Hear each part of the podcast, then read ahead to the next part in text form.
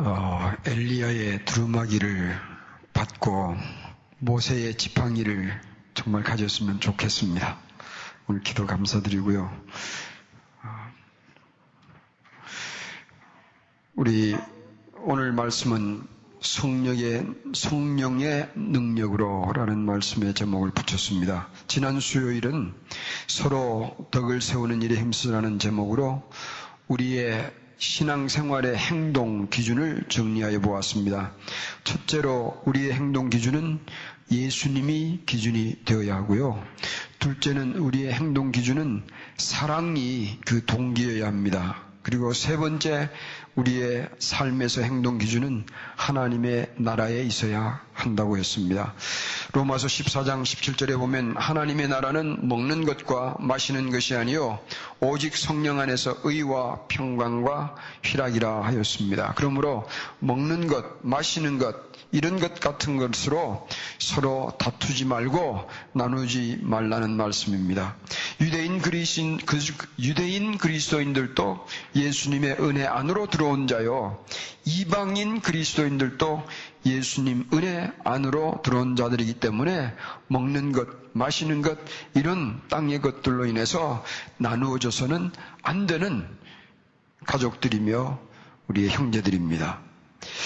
그래서 지난주에 드린 말씀은 이것은 약한 자들에게 주는 권면이라고 볼 수가 있습니다. 약한 자들이 왜 저 사람 저걸 먹냐? 왜 저 사람은 돼지고기를 먹냐? 이런 것으로 시험을 받지 말라. 왜 저 목사는 넥타이를 일주일 내내 같은 것을 매느냐? 이런 것에 연약해지지 말고 시험을 받지 말라. 중요한 게 아니다. 그런 의미입니다. 그래서 지난주 수요일은 사실은 약한 자들에게 주는 권면이라고 볼 수 있습니다. 이어서 오늘 본문은 강한 자들에게 권면하는 말씀이 본문입니다. 먼저 이 강한 자와 약한 자에 대해서 생각해 보겠습니다. 강한 자와 약한 자는 어떻게 구분합니까?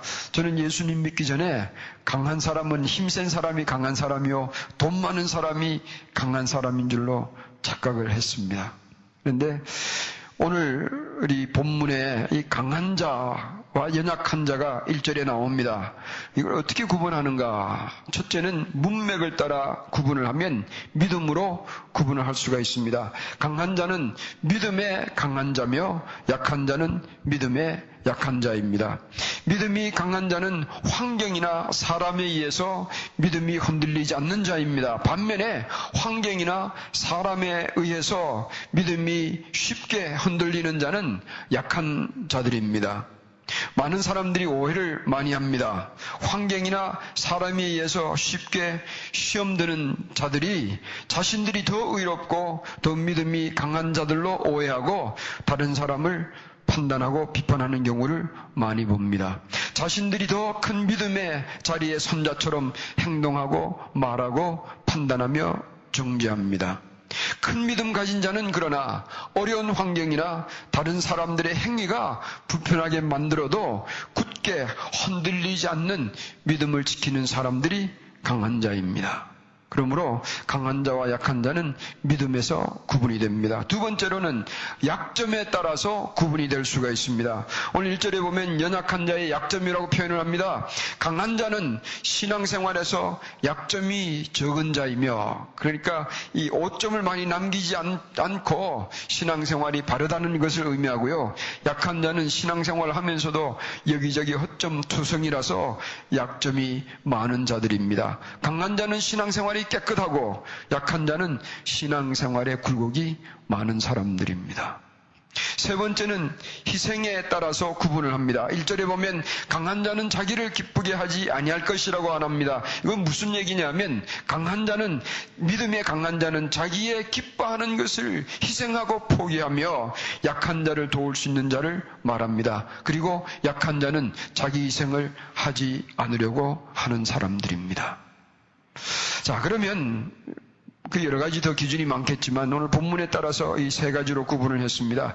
첫째는 믿음으로 구분을 합니다. 믿음을 쉽게 흔들리느냐 흔들리지 않느냐에 따라서 약한 자와 강한 자가 구분이 되고 둘째는 약점이 많은 신앙생활을 하고 있느냐 아니냐에 따라서 구분이 되고 세 번째는 자기 희생을 남을 위하여 쉽게 할 수 있는 사람이냐 아니냐에 따라서 구분이 된다고 했습니다. 그러면 나는 과연 강한 자인가 약한 자인가 우리 자기 진단을 한번 해보십시다. 여러분 스스로에게 한번 질문해 보십시다. 나는 이 환경에 따라서 신앙생활을 쉽게 바꿔버리는가? 기분이 좋을 때는 교회 나오고 이 환경이 어려우면 그냥 이 세상에 이런 세상이 있느냐 그리고 신앙생활을 멀리 해버리는 그런 타입이냐 나는 다른 사람의 행동에 따라서 믿음 생활에 쉽게 영향을 받느냐 아니냐 여러분이 한번 진단해 보시기를 바랍니다. 이런 일에서 그렇습니다 라고 표현한다면 대답한다면 여러분은 약한 자예요. 여러분 강한 자가 아니에요. 오해하지 마세요. 다른 사람이나 환경에 따라서 일어나는 일에 따라서 내 믿음이 쉽게 흔들려 버린다면 여러분은 오해하시면 안 됩니다. 절대로 강한 자가 아니에요. 여러분 약한 자들이에요. 일이나 환경, 타인들의 행동 때문에 내가 신앙 생활에 쉽게 영향력을 받는다면 나는 약한 자예요. 우리가 이렇게 표현할 때를 많이 들어봅니다. 나 시험 들어서.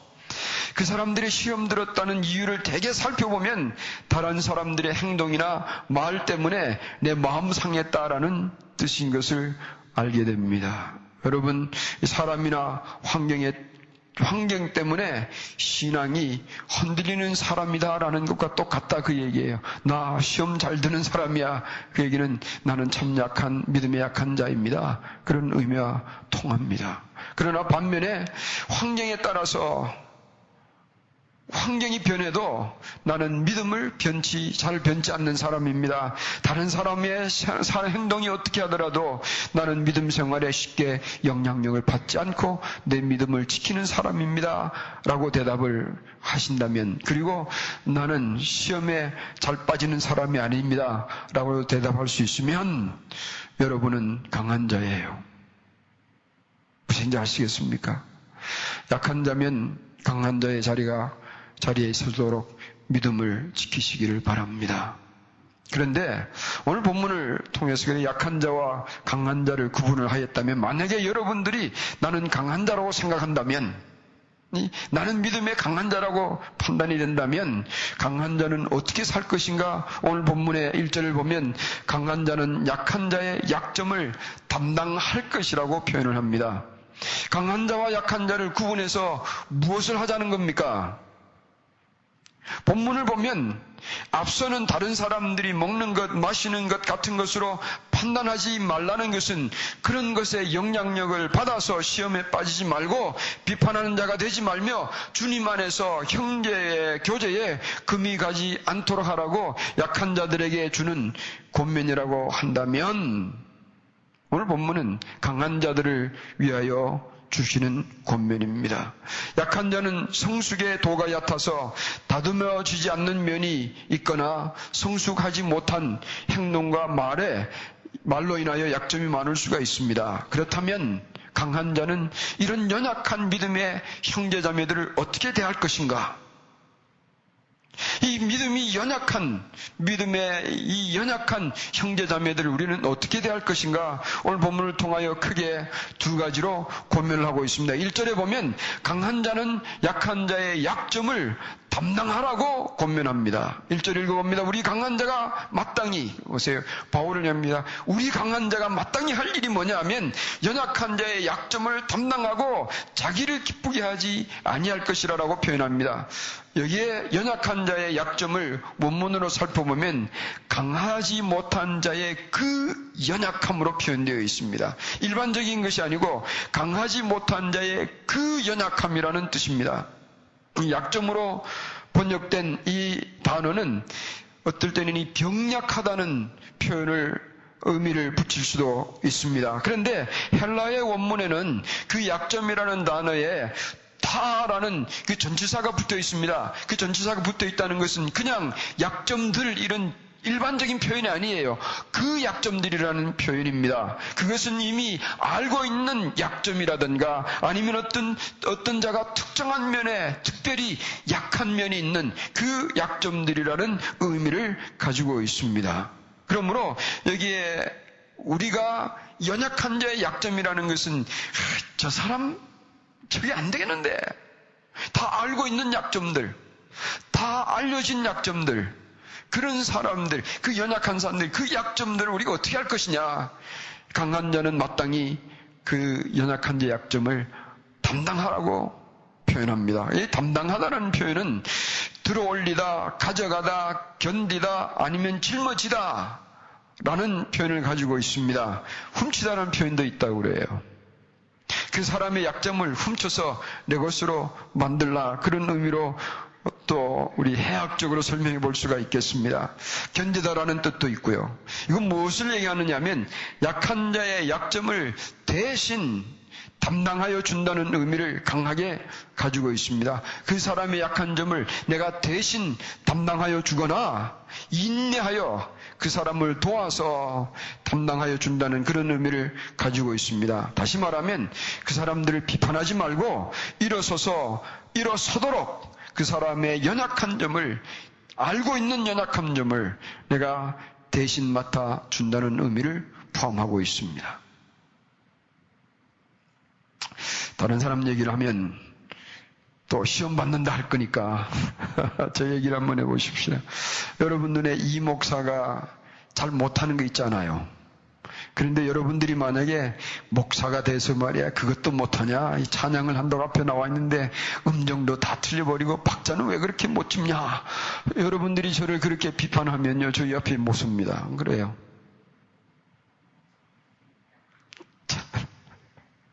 감사합니다 못해도 잘하신다 잘한다고 칭찬해 주시니 감사합니다 그런데 우리 성 찬양단이 못하는 저의 약점을 담당해서 제가 박자를 높이면, 놓치면 미리 탁 들어가 주잖아요. 제가 박자를 놓칠 것 같으면 소준영 형제가 저를 바라보고 고개를 끄덕하면 준영 형제 따라하면 된다 그 말입니다. 무슨 얘기냐면 저의 약점을 우리 같이 찬양하는 팀들이 감당해 주는 거예요. 그러니까 제가 자신을 가지고 하는 거죠. 그런데 정말에 목사가 돼가지고 노래는 저렇게 못하냐. 그리고 제 약점을 담당해 주기는 그냥 그걸 자꾸 부각시킨다면 제가 어디서 찬양을 하겠습니까? 무슨 지 아십니까? 이것이 강한 자가 하는 일인 것입니다.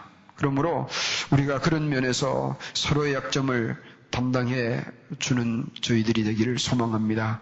그러면 나는 좀 부족하고 내가 좀 잘못하는 것이 있어도 믿음의 형제들 앞에 가면 그들은 나를 도와준다라는 생각을 하면 만나는 것이 반갑고 좋습니다. 그런데 서로 우리가 약점을 막 뒤집어내고 그걸 부각시키고 그걸 손가락질하고 이런다면 만나는 것이 부담스럽잖아요.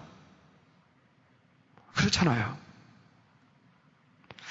만약에 이 교회가 저를 그렇게 대했다면 저 벌써 그만뒀습니다. 왜냐하면 기분 나빠서 그런 게 아니라 저는 참 약한 자예요. 그리고 이 완벽하지 못하면 제 스스로 상처를 많이 받습니다. 그런데 저를 자꾸 이 목사님 그거 못합니까? 이 목사님 그것도 못합니까?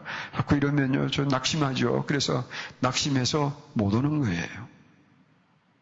저는 여러분께 감사를 드립니다. 저는 부족한 것 많은데도 불구하고 여러분들이 침묵으로 감사줄 때도 있고 도와주실 때도 있고 음, 그런 여러분들의 격려로 오늘까지 지내왔습니다. 저도 그런 의미에서 여러분들의 격려가 되어드리기를 많이 많이 소망합니다. 우리가 서로 약점을 이렇게 감당해 줄 때에 우리의 마음이 얼마나 편안할까요? 그렇죠. 우리가 얼마나 마음이 좋을까요? 그리고 사랑을 나눌 수 있지 않겠습니까? 두 번째는 2절에서 찾아봅니다. 우리 각 사람이 이웃을 기쁘게 하되 선을 이루고 덕을 세우도록 할지니라. 여기에 선을 이루고 덕을 세우는 것은 이것도 예수님을 기준으로 해서 판단하는 것입니다. 예수님 보시기에 선한 것과 예수님 보시기에 덕이 되는 것들을 세우는 것입니다. 강한 자는 약한 자를 기쁘게 해야 합니다. 이것이 오늘 2절에 나오는 거예요. 강한 자가 약한 자를 막 모살 구는 게 아니라 강한 자는 약한 자를 어떻게 해야 된다고 했습니까? 이웃을 기쁘게 하되 기쁘게 할 수 있어야 합니다. 무엇에 기쁘도록 해야 하는 것입니까? 이것은 오해하지 마십시다. 무엇에든지 옳다 옳다 하며 모든 응석을 다 받아주라는 뜻은 아닙니다. 그러나 선을 이루고 그 사람을 세워서 기쁨을 얻도록까지 도와주어야 합니다. 그런 성숙에 이르기까지 응석도 받아줄 수가 있는 것입니다. 여러분 질문해 보십시다. 병든 사람을 보고 성한 사람처럼 왜 행동하지 않냐고 꾸짖는 사람이 있다면 그 사람은 정신 나갔거나 몰상식한 사람이 아니겠어요? 여기 지금 병든 사람 보고 왜 당신은 제대로 행동 못하냐고 꾸짖는다면 이 꾸짖는 사람이 잘못된 거 아니에요. 그렇습니까? 안 그렇습니까? 마찬가지로 영적으로 영적으로 아직 약한 자, 영적으로 아직 성숙되지 못한 자를 보고 왜 당신은 성숙하게 행동하지 못하냐라고 욱박짓는 것이 이거 옳은 일이냐? 옳지 않다. 그러면 여기서 2절에서 말하는 것은 뭘 얘기하느냐면 그 사람이 내 형제가 선을 이루고 덕을 이루기까지 세워주고 기쁨이 되도록까지 도와주어야 합니다. 그래서 성숙해서 가르치면 배울 수 있는 그런 수준에까지 가르쳐 준 다음에 가르쳐야지 그 수준에 이르지도 않은데 막 성숙하게 행동하라 그러면 말이 안 되잖아요. 금방 태어난 아이를 보고 어머니가 너 밭에 나가서 일하라 그러면 그 말이 되겠습니까? 그러니까 이 강한 자는 약한 자가 강하게 되기까지 돕고 그가 기쁨으로 서는 날이 오기까지 돕는 것이 옳습니다. 약한 자의 약점을 자꾸 지적하는 것은 강한 자의 할 일이 아니에요. 믿음이 강한 자는 영적으로 약한 자를 도와서 예수님 보시기에 기쁨이 되어 드리는 성숙에 이르기까지 돕는 자가 되어야 됩니다. 여러분이 만약에 누구보다 강하다고 믿음이 앞서다고 생각한다면 여러분은 비판자가 되는 게 아니고 돕는 자가 되어야 돼요. 이거 진짜 강한 자가 하는 일이에요. 여러분, 이 교회 교인들 쫓아내는 방법이 뭔지 아십니까? 여기 우리 교회 교인들 쫓아내는 방법을 잘 압니다, 저는. 그래서 안 하는 거예요. 무슨 얘기냐면 맨날 강당에 서서 당신들 신앙의 생활 꼬라지가 그 짝에 대해서 되겠어? 맨날 이런 설교를 해보십시오. 어떻게 될까요? 사실 꼬라지가 그런데도 제가 그렇게 하지 않는 것은 아니 뭐 그렇게 말하면 들을 준비가 된 사람들 보고 얘기해야지. 그런데 사실은요, 준비되어 있는 강한 자에게도 자꾸 비판하고 판단하면 다 도망가 버리는 거예요. 못 견딜, 견딜 수가 없습니다. 여러분, 무슨 얘기인지 아시죠? 내가 믿음에 강한 자라고 한다면 약한 자를 도와서 이 성숙한 믿음에 이르러 함께 주 안에서 기뻐하기까지 돕는다 라는 마음의 자세를 가져야 합니다. 아시겠죠? 그래서 강한 자가 약한 자의 약점을 담당하는 일은 해도 되고 뭐 하고 싶지 않으면 안 해도 되는 선택 사항이 아니에요. 여기 15장 1절에 보면 마땅히라고 표현을 하였습니다. 이것은 헬라어도 그렇게 표현했습니다. You must, you ought to 반드시 해야 하는 일인 거예요. 그래서 마땅히 할 일로 표현되어 있습니다. 이것은 의무적으로 강한 자가 반드시 해야 할 일입니다. 믿음이 강한 자라면 약한 자의 약점을 다 자기가 담당하고 그 사람이 예수님의 기쁨이 되기까지 성숙하게 서도록 도와서 그를 기쁘게 하는 것이 이 강한 자가 할 일이에요. 이것이 성숙한 자가 하는 일이요. 강한 자가 하는 사랑이요. 희생입니다. 그리고 이것은 선택사항이 아니에요. 반드시 해야 할 일이에요. 그러므로 한번 물어보십시다. 여러분 스스로 질문해 보세요. 나는 강한 자라고 나를 판단하는가? 그러면 나는 이 강한 자의 할 일을 했던가? 한번 살펴보시고 오늘부터 우리 강한 자의 역할을 강한 자라고 생각이 되시면 제대로 해주시는 여러분들이 되시기를 간절히 부탁드립니다. 아시겠죠?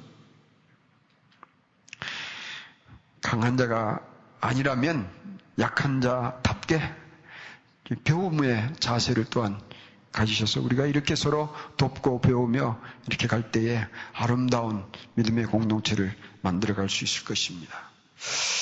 자, 이, 그러면 이렇게 해야 할 이유가 어디 있는가 생각해 보십시다. 3절에서 7절까지 그 이유들을 몇 가지로 설명을 합니다. 3절에 보면 그리스도께서 자기를 기쁘게 하지 아니하셨나니 기록된 바 주를 비방하는 자들의 비방이 내게 미쳤나이다 함과 같으니라. 이것은 무엇을 얘기하는가? 첫째, 그리스도께서 우리를 그렇게 대해 주시기 때문에 그렇습니다. 무슨 얘기냐면 하나님을 비방하는 것이 예수님에게 이르렀지만 예수님은 그 모든 비방을 자기가 담당하셨습니다.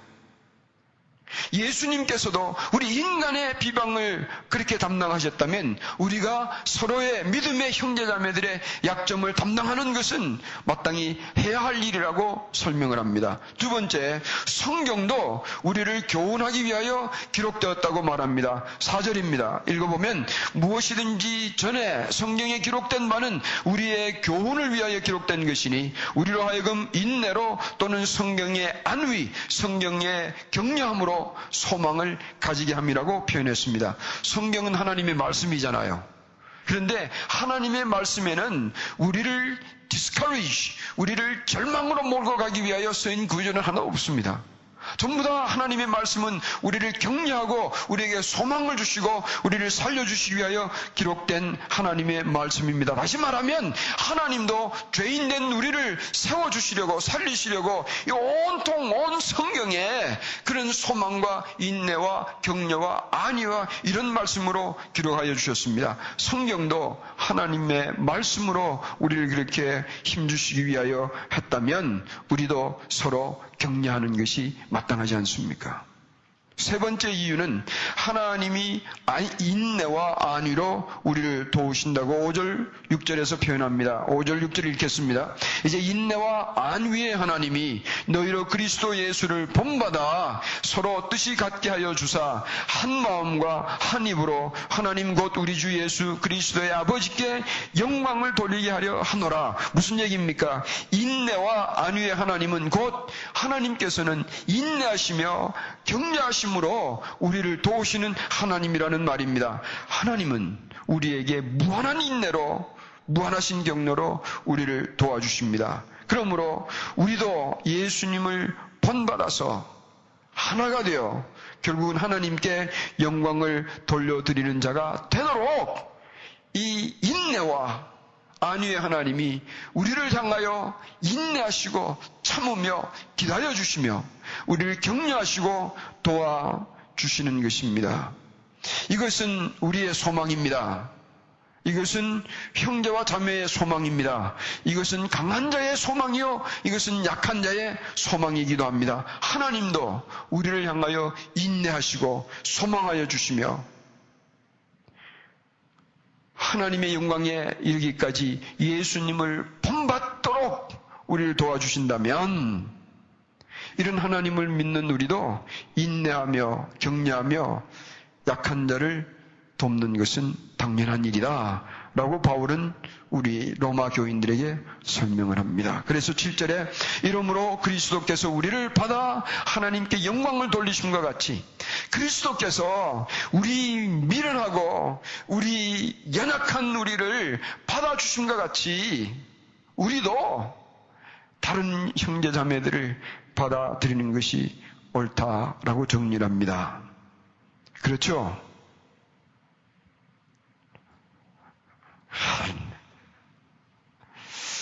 그렇습니까? 안 그렇습니까? 얼마 심각하게 생각해 보십시다.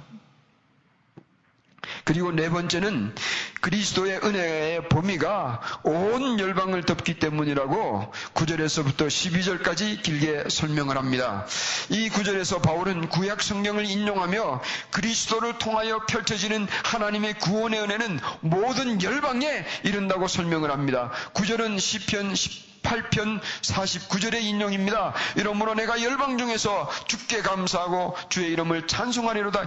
열방 중에서 찬송한다 했습니다. 10절은 신명기 32장 43절의 인용입니다. 무슨 얘기냐면 너의 열방은 주의 백성과 함께 기뻐하라. 열방이 기뻐할 때가 온다. 11절은 시편 117편 1절의 인용입니다. 너희 모든 나라들아 여호와를 찬양하며 너희 모든 백성들아 저를 칭송할지어다.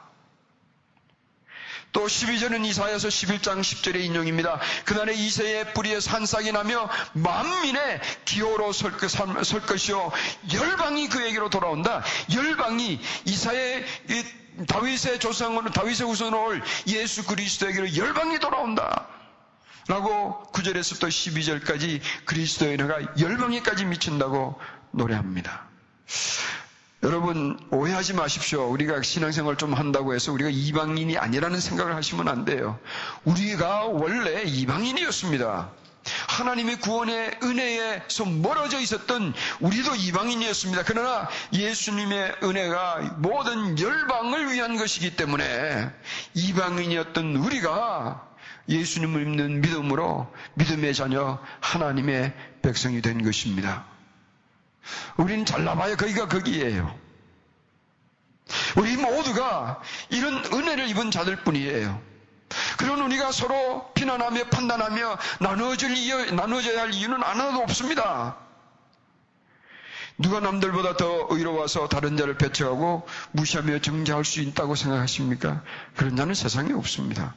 오직 서로 용납하고 도우며 세우며 예수님의 기쁨이 되는 날, 그날이 오기까지 받아들이는 거예요. 이제 결론을 내려야 합니다. 13절을 보겠습니다. 소망이 하나님이 모든 기쁨과 평강을 믿음 안에서 너희에게 충만케 하사 성령의 능력으로 소망이 넘치게 하시기를 원하노라. 이제 이건 사실은 로마서의 바울의 긴 주제의 결론에 해당된다고 할 수 있습니다. 왜냐하면 이후로부터 이제는 로마 교인들에게 바울은 자신의 개인적인 이야기를 하기 시작을 합니다. 그러므로 이 15장 13절은 로마서의 긴, 이 긴 주제의 결론에 해당된다고도 할 수 있겠습니다.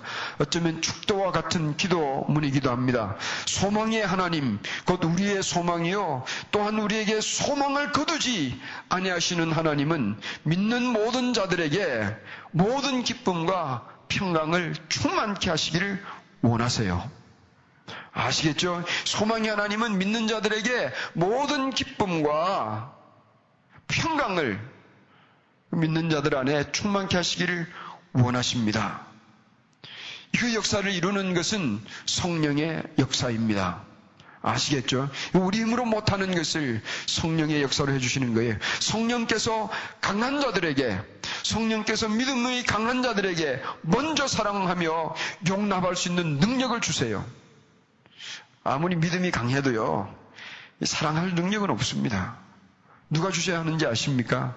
성령께서 그 능력으로 사랑하고 싶지 않는 자, 사랑할 수 없는 자를 사랑하고 품고 용납할 수 있는 것을 그 능력을 성령께서 주시는 거예요. 여러분이 만약에 성령의 사람이라면 성령은 이런 능력을 여러분에게 주시기를 간절히 원하십니다. 그래서 여러분과 같이 강한 자들을 통하여 연약한 자들을 축복하시기를 원하시는 것입니다. 성령께서 능력으로 그러므로 교회가 강한 믿음의 공동체가 되도록 도우시기를 원하십니다.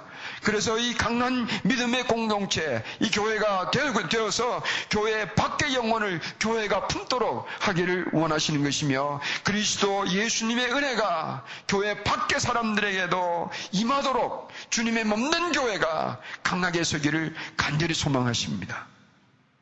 오늘 이것이 우리가 이루어야 할 하나의 소명이기도 합니다.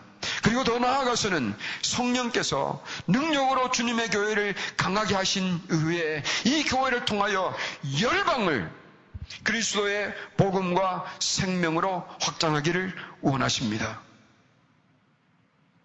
주님께서 이 교회를 주님의 교회를 강하게 하신 후에 이런 교회를 통하여 모든 열방 가운데 이 그리스도의 생명의 복음이 확장되게 하기를 원하십니다. 그러므로 오늘 우리 중에서 강한 자들이 할 일은 개개인의 교제 중에서 이렇게 성도를 세우는 열매를 맺을 것이며 이 열매는 주님의 몸된 교회를 강하게 만들 것이며 강하게 세워진 교회가 주의를 변화시키며 이로 인하여서 확장된 교회가 열방에게로 그리스도의 영향력을 끼치게 되는 역사가 일어나는 것입니다. 이것이 교회 역사예요.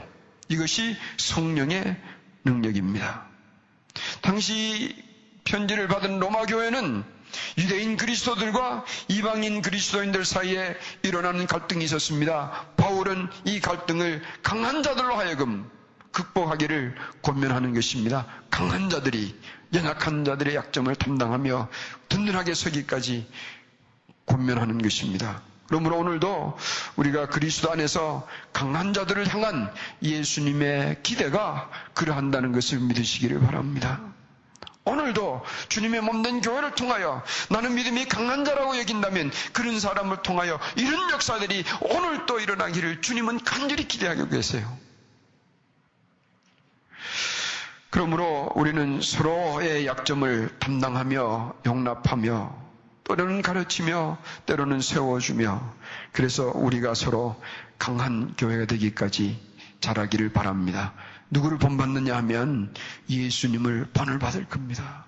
예수님이 우리를 그렇게 받아주시잖아요. 그래서 이 모든 열방에 그리스도의 은혜가 펼쳐지기를 소망합니다. 오늘 우리 교회가 부족한 건 아직도 많잖아요. 이것을 아이고 이놈의 교회는 왜 이러냐 이렇게 보는 것은 주님의 마음이 아니에요. 우리가 자라가는 과정에 있구나. 여러분 삶에서 여러분의 모습을 보고 아, 나는 왜 아직도 이 모양이냐? 여러분의 스스로가 괴로울 때가 있을 거예요. 그러나 소망을 놓지 마십시오. 그것은 과정에 있을 뿐이에요. 아직도 나는 자라가는 과정에 있구나. 내가 나를 그렇게 본다면 다른 믿음의 형제들도 그렇게 볼 수 있지 않겠습니까? 그래서 이 강한 자는 약한 자를 돕고 약한 자는 강한 자로부터 배우며 우리가 서로 주님의 몸된 교회가 강건하여지도록 아름다운 공동체를 만들어가기를 소망합니다. 링컨이 참모회의를 하는데 참모들이 자기들끼리 막 싸우는 거예요. 의견이 다르다고 막 싸우는 거예요. 말려도 안 되니까 링컨이 그렇게 얘기를 합니다. 젠틀먼, 젠틀먼. 뭐라고 얘기했냐면 우리의 적은 우리 안에 있지 않소이다. Our enemy is not within us. 오늘 교회가 싸우고 교회들 간에도 싸우고 이런 것들은 주님께서 절대로 기뻐하시는 모습이 아니에요. 무슨 지 아시죠? 우리가 연약한 자는 강한 자를 돕는 그런 이 모양들이 일어나서 우리 교회가 든든히 서기를 소망합니다. 예를 들면 오늘 교회가 교회끼리 서로 교인들 쟁탈전 벌렸을 되겠습니까? 저는 여기 올 때부터 그랬습니다. 절대로 다른 교회 신앙생활 잘하는 분들 우리 교회 오라고 자꾸 어, 설득하지 마세요. 그러나 본인의 발로 판단하고 결정하고 오는 분들을 가라 할 수는 없잖아요. 그럼 그분들이 결정하고 왔는데 어디로 가겠어요? 오늘 우리는 연약한 자, 이 교회 밖에 있는 자들을 전도하는 것을 마음에 두자고 했습니다. 그런데 우리가 무슨 얘기냐면 이웃 교회를 우리의 경쟁의 상대로 보자만 보는 보아서는 안 된다 그 말이죠. 어, 얼마 전 우리 사역자 모임을 하는데 이웃 교회 목사님이 그 교회 부흥 집회를 하는데 하루 저녁 저희 교회 찬양단들이 찬양 인도를 해줬으면 참 좋겠다고 부탁을 해왔습니다. 한번 생각해 보십시다. 교회가 얼마나 찬양에 도움이 필요하면 목사가 다른 교회, 이웃교회 목사에게 우리 찬양을 도와달라고 부탁하는 건 쉬운 부탁이 아니에요. 이 일은 꼭 도와드려야 되겠다 생각을 하고 우리 찬양단한테 부탁을 했더니 그렇게 해주겠다고 마음들을 모아주셔서 얼마나 감사한지 모릅니다. 무슨 아시죠? 교단이 달라도 그래서 우리 찬양단이 7월 30일 날 목요일 날 저녁에 우리 최재열 목사님 교회에 가서 찬양 인도를 하기로 했습니다. 도와야 되는 거예요. 도와야 되는 거예요. 우리 교회 내에서 이런 아름다운 일들이 일어나기를 소망합니다. 아시겠죠? 서로 뭐, 오랬냐, 그러냐 해봐야 우리만 괴로운 거예요. 용납하고 세워질 때까지. 왜냐하면 그리스도가 우리를 그렇게 대해주시니까. 아멘. 기도하겠습니다. 네, 하나님 아버지, 참 감사드립니다. 주님께서 우리를 이러한 놀라운 사랑으로 연약한 우리를, 우리의 약점을, 우리의 죄악조차 주님께서 담당하시